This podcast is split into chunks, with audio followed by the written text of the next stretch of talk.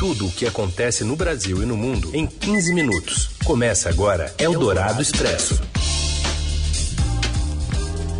Olá, sejam muito bem-vindos. Eldorado Expresso no ar. Aqui a gente reúne as notícias na hora do seu almoço, né? Faz um resumo bem importante no meio do seu dia para você ficar bem informado no restante também desta sexta-feira. Eu sou a Carolina Ercolim, comigo Heisen Abac. Fala, Heisen. Oi, Carol, boa tarde para você, boa tarde, ouvintes que estão com a gente no FM 107,3 da Eldorado nesta sexta ou em podcast em qualquer dia, qualquer horário. Vamos aos destaques então desta sexta, dia 20 de agosto de 2021. STF determina que alvos de operação da Polícia Federal por incitar atos violentos contra a democracia não podem chegar perto da Praça dos Três Poderes. Um deles é o cantor Sérgio Reis. Presidente Jair Bolsonaro entra com ação no Supremo para limitar a ação do próprio STF, ordenar investigações como a das fake news, da qual ele é um dos atingidos. E mais, o projeto de quebra de patentes de vacinas durante a pandemia e o anúncio de novas atrações do Rock in Rio 2022. É o Dourado Expresso. Tudo o que acontece no Brasil e no mundo em 15 minutos. Ministro Alexandre de Moraes, do Supremo Tribunal Federal, determinou que os avanços e os alvos de uma operação flagrada nesta sexta-feira para investigar ameaças à democracia não se aproximem a menos de um quilômetro da Praça dos Três Poderes em Brasília. A Polícia Federal cumpre 29 mandados de busca e apreensão após pedido feito ao Supremo pela Procuradoria-Geral da República. Entre os alvos estão o cantor Sérgio Reis e o deputado bolsonarista Otoni de Paula.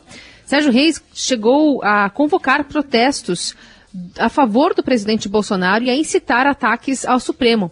Essa decisão que proíbe os alvos de se aproximarem da Praça dos Três Poderes não só vale para o deputado federal Tony de Paula. O ministro Alexandre de Moraes entendeu que, por ser ele a parlamentar, tem a prerrogativa de frequentar esse Congresso. Ao redor da praça ficam ainda o Congresso Nacional, o Supremo e o Palácio do Planalto.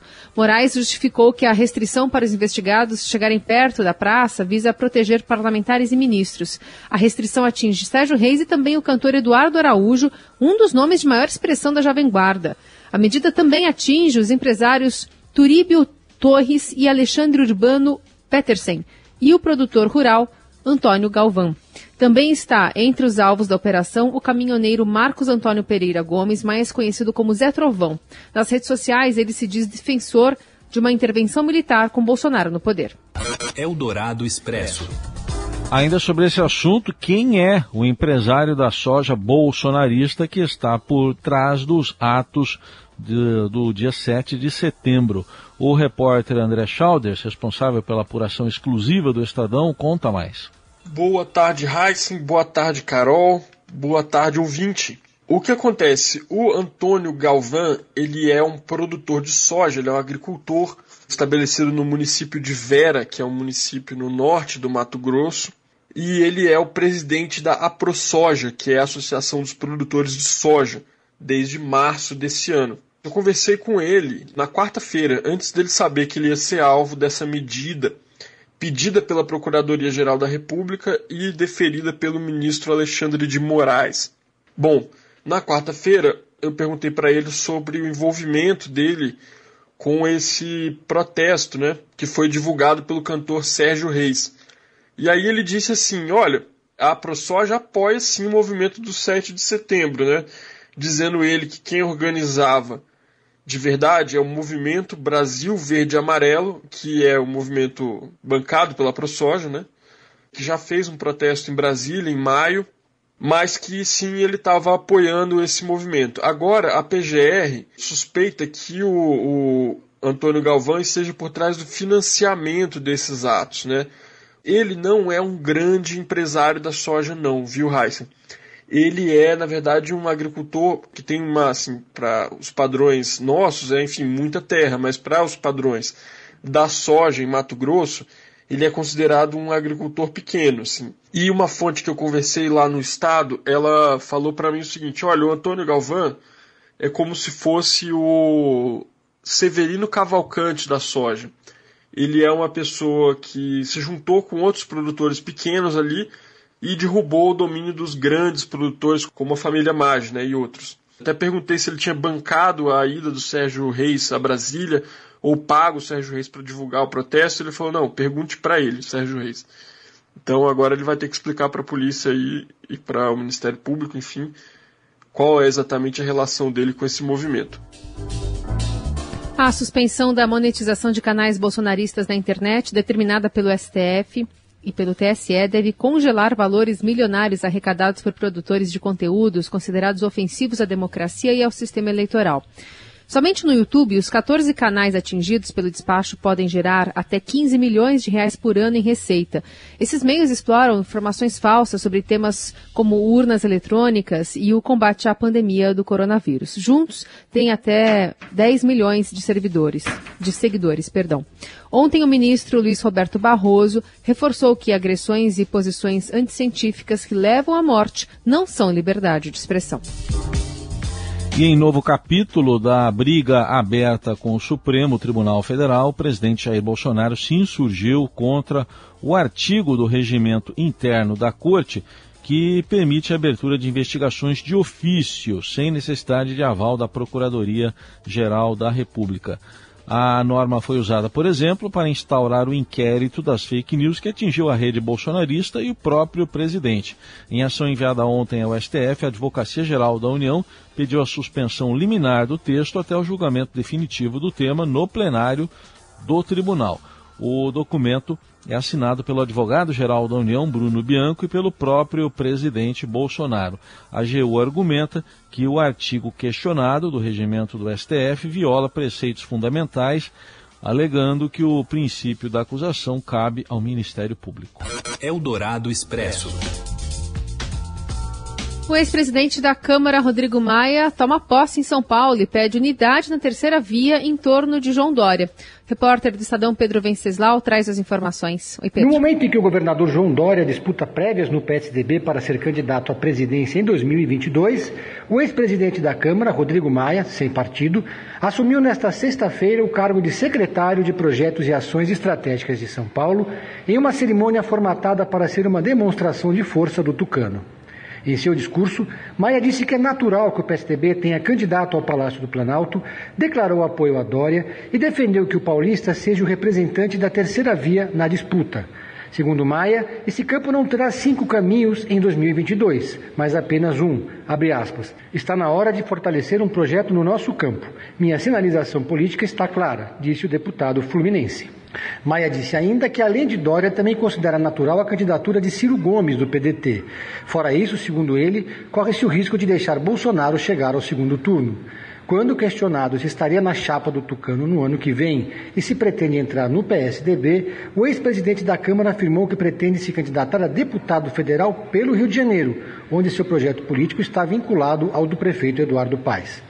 Para dar peso ao evento, Dória convocou seu secretariado e convidou o presidente nacional do PSDB, Bruno Araújo, que estava na plateia. Ex-ministro da Fazenda de Michel Temer, Henrique Meirelles, do PSD, fez um discurso no qual enalteceu o papel de Maia como presidente da Câmara e elogiou o estilo Dória de governar.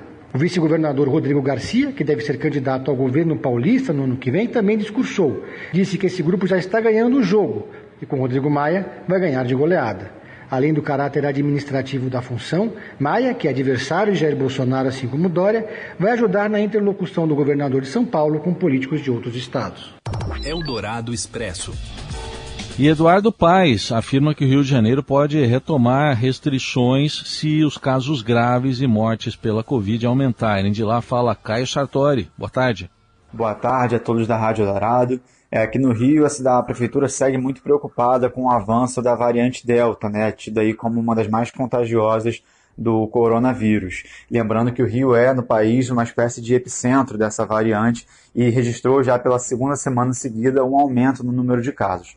Tanto que na manhã de hoje, o prefeito Eduardo Paes afirmou que a cidade pode vir a tomar medidas mais restritivas novamente, é, caso o número de mortes e de casos graves da, da doença é, aumentem. Então, mesmo com, com o aumento de casos ainda não tendo se convertido num aumento de casos graves e de mortes, tem essa preocupação para que isso não aconteça, né? Ou seja, a Paz fez um apelo aos cariocas para que tentem se, é, se cuidar mais, evitar grandes aglomerações, usar máscara, enfim, para evitar que esses casos é, aumentem ainda mais e acabem trazendo junto com eles é, internações e mortes. O Rio, assim como o governo de São Paulo fez, né, mas aqui no caso a prefeitura, afirmou que vai entrar no STF para garantir o envio de, de, remessas de vacinas por parte do Ministério da Saúde. Lembrando que esses atrasos é, do Ministério da Saúde já provocaram, inclusive, atrasos e paralisações no calendário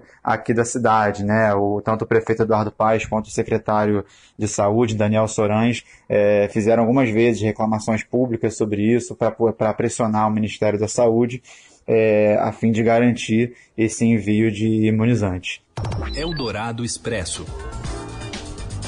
A diretora do Human Rights Watch Brasil, Maria Laura Canineu, avalia que a comunidade internacional precisa investir na segurança de afegãos mais expostos ao Talibã por representarem a democracia do país e, portanto, se tornarem alvos preferenciais dos extremistas. A advogada se refere especialmente às mulheres que atuavam como juízas, professoras, atletas e jornalistas no território agora ocupado pelo grupo fundamentalista. Nesta sexta, os talibãs mataram a tiros o parente de um jornalista que trabalhava para a Deutsche Welle no Afeganistão e era procurado por militares. A situação é absolutamente devastadora, é absolutamente assustadora para as pessoas que estão aí é, desesperadamente tentando sair do lugar. Nossa preocupação prioritária em matéria de direitos humanos é realmente a segurança das pessoas na travessia, a segurança das pessoas nas fronteiras, é a, a possibilidade delas obterem documentos rapidamente para poderem ser é, é, evacuadas, né? E, e a gente está trabalhando aí com os governos de países do mundo inteiro, inclusive na América Latina para que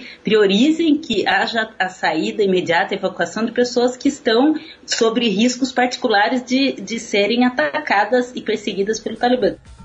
Segundo Canineu, é preciso que países da Europa e os Estados Unidos assumam um compromisso e obrigação moral de salvar os afegãos. Em entrevista à Rádio Dourado, a diretora do Human Rights Watch reforça que o papel humanitário deve ser exercido também pelo Brasil e países sul-americanos. Abrir as portas é muito importante, mas é preciso um passo a mais, que é realmente ajudar as pessoas, identificar as famílias que podem vir, financiar a travessia dessas pessoas, assegurar que elas possam fazer isso com segurança. É longe, né? É, não é tão simples, mas isso o Brasil pode fazer num esforço coletivo, porque outros países da América Latina também estão considerando essa possibilidade. Argentina, Chile e países principalmente que hoje fazem parte do Conselho é, de Direitos Humanos. Eldorado Expresso. Agora o nosso assunto é o veto ao projeto de patentes, que é o mais provável, mas o Congresso deve derrubar a medida, diz o relator dessa matéria, que, tu, que envolve muitos casos relativos à pandemia. Os detalhes vêm de Brasília com Anivarte. Boa tarde, Carolina. Boa tarde, Heisen. Mais uma saia justa que o presidente Jair Bolsonaro terá que enfrentar o Senado aprovou um projeto que permite a quebra de patentes de vacinas e medicamentos em situações de emergência de saúde, como a do novo coronavírus. O texto já havia sido aprovado na Câmara e está nas mãos do presidente, que precisa decidir se vai vetar ou dar aval ao texto. O relator do projeto, o senador Nelsinho Trade, admite que um veto presidencial é sim o cenário mais provável, mas já deixou claro que ele terá grande chance de ser derrubado na Câmara e no Senado, onde o projeto teve apoio expressivo. Tanto o Ministério da Economia quanto o Itamaraty já sinalizaram ser contra o projeto e defendem que o governo precisa respeitar as regras da Organização Mundial do Comércio, a OMC. Trade explicou que a proposta não obriga o governo a quebrar patentes, mas dá instrumentos para que haja negociações com os detentores de propriedade intelectual para ampliar a produção nacional de imunizantes aqui no Brasil. A postura do governo Bolsonaro é muito diferente da adotada pelo Brasil em gestões passadas. O país chegou a liderar esse tipo de debate entre os países emergentes para obrigar farmacêuticas a reduzir seus preços em medicamentos do coquetel anti-AIDS. Eldorado Expresso. Prefeito de Belo Horizonte vai dar mais um voto de confiança ao torcedor mineiro que for ao Mineirão hoje para assistir o Cruzeiro, depois das aglomerações no jogo desta quinta-feira do Atlético. Fala, Morelli! Olá, amigos. Hoje eu quero falar da volta do torcedor ao Mineirão. Isso mesmo, onde teve problema com o público em relação ao isolamento social em relação aos protocolos de saúde contra a Covid-19 no jogo do Atlético Mineiro e River Plate. O prefeito de Belo Horizonte, Alexandre Calil, também conversou com a turma do Cruzeiro, também conversou novamente com a organização do Mineirão para ver se realmente o público pode participar de novo das partidas de futebol em meio à pandemia. O prefeito de BH tem feito isso, tem aberto os portões é, para eventos testes, não gostou do que viu em relação ao Atlético Mineiro, prometeu fechar se não mudar, mas vai dar também uma nova oportunidade para essa partida do Cruzeiro hoje, sexta-feira, contra o Confiança pela Série B. Então, primeiro campeonato nacional com público organizado ou com tentativa de organizar para ver se isso pode ser refeito é, a partir de agora. Existe uma discussão muito grande no futebol brasileiro em relação à volta da torcida. Todo mundo querendo que o torcedor volte aos estádios, claro, porque todos os clubes estão de olho nas receitas. É isso, gente. Falei, um abraço a todos, valeu!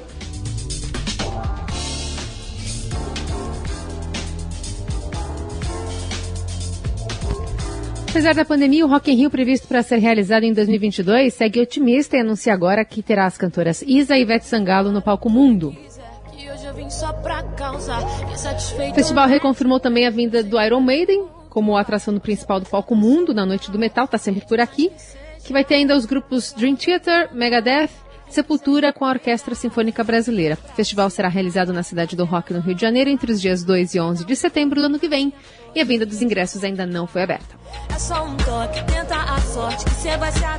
A Isa chegou para ficar, mas já vai, porque a gente também tá indo. Isso. Tá na hora. Valeu, Rai, até semana que vem. Valeu, Carol, gente, obrigado pela companhia. Bom fim de semana. Você ouviu Eldorado Expresso tudo o que acontece no Brasil e no mundo em 15 minutos.